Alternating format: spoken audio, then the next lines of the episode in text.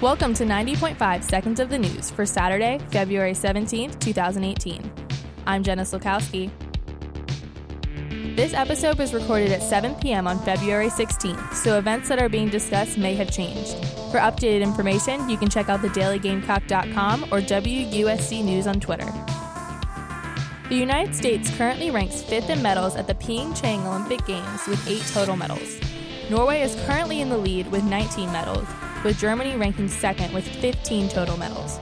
U.S. ski racer Mikaela Shiffrin picked up her first medal of the Games on Thursday, taking the gold in the giant slalom. On Friday, she took fourth place in the slalom, missing her shot at a second gold medal. On Friday, 13 Russian nationals and three Russian companies were charged with conspiracy to defraud the United States by a special counsel assigned to investigate Russian interference with the 2016 presidential election. The special counsel, Robert Mueller, stated in his indictment that the 13 Russian nationals named conspired since 2014 to influence the U.S. political process, which includes the 2016 presidential election.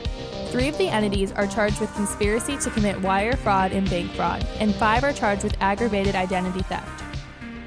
However, President Trump emphasized that his campaign remains uninvolved with any of the charges, tweeting that Russia's campaign started before he announced he would run for president and that, quote, the Trump campaign did nothing wrong.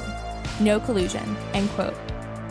In local news, South Carolina's Department of Health and Control Board Chairman Alan Amsler announced his resignation after seven years with the department.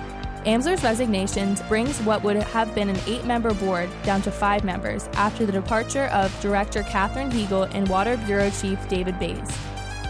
Governor Gregory McMaster currently has two candidates as board members, but is awaiting approval by the state senate. According to McMaster spokesman Brian Symmes, they are, quote, working towards filling the positions as fast as they can, end quote. That's all for 90.5 seconds of the news.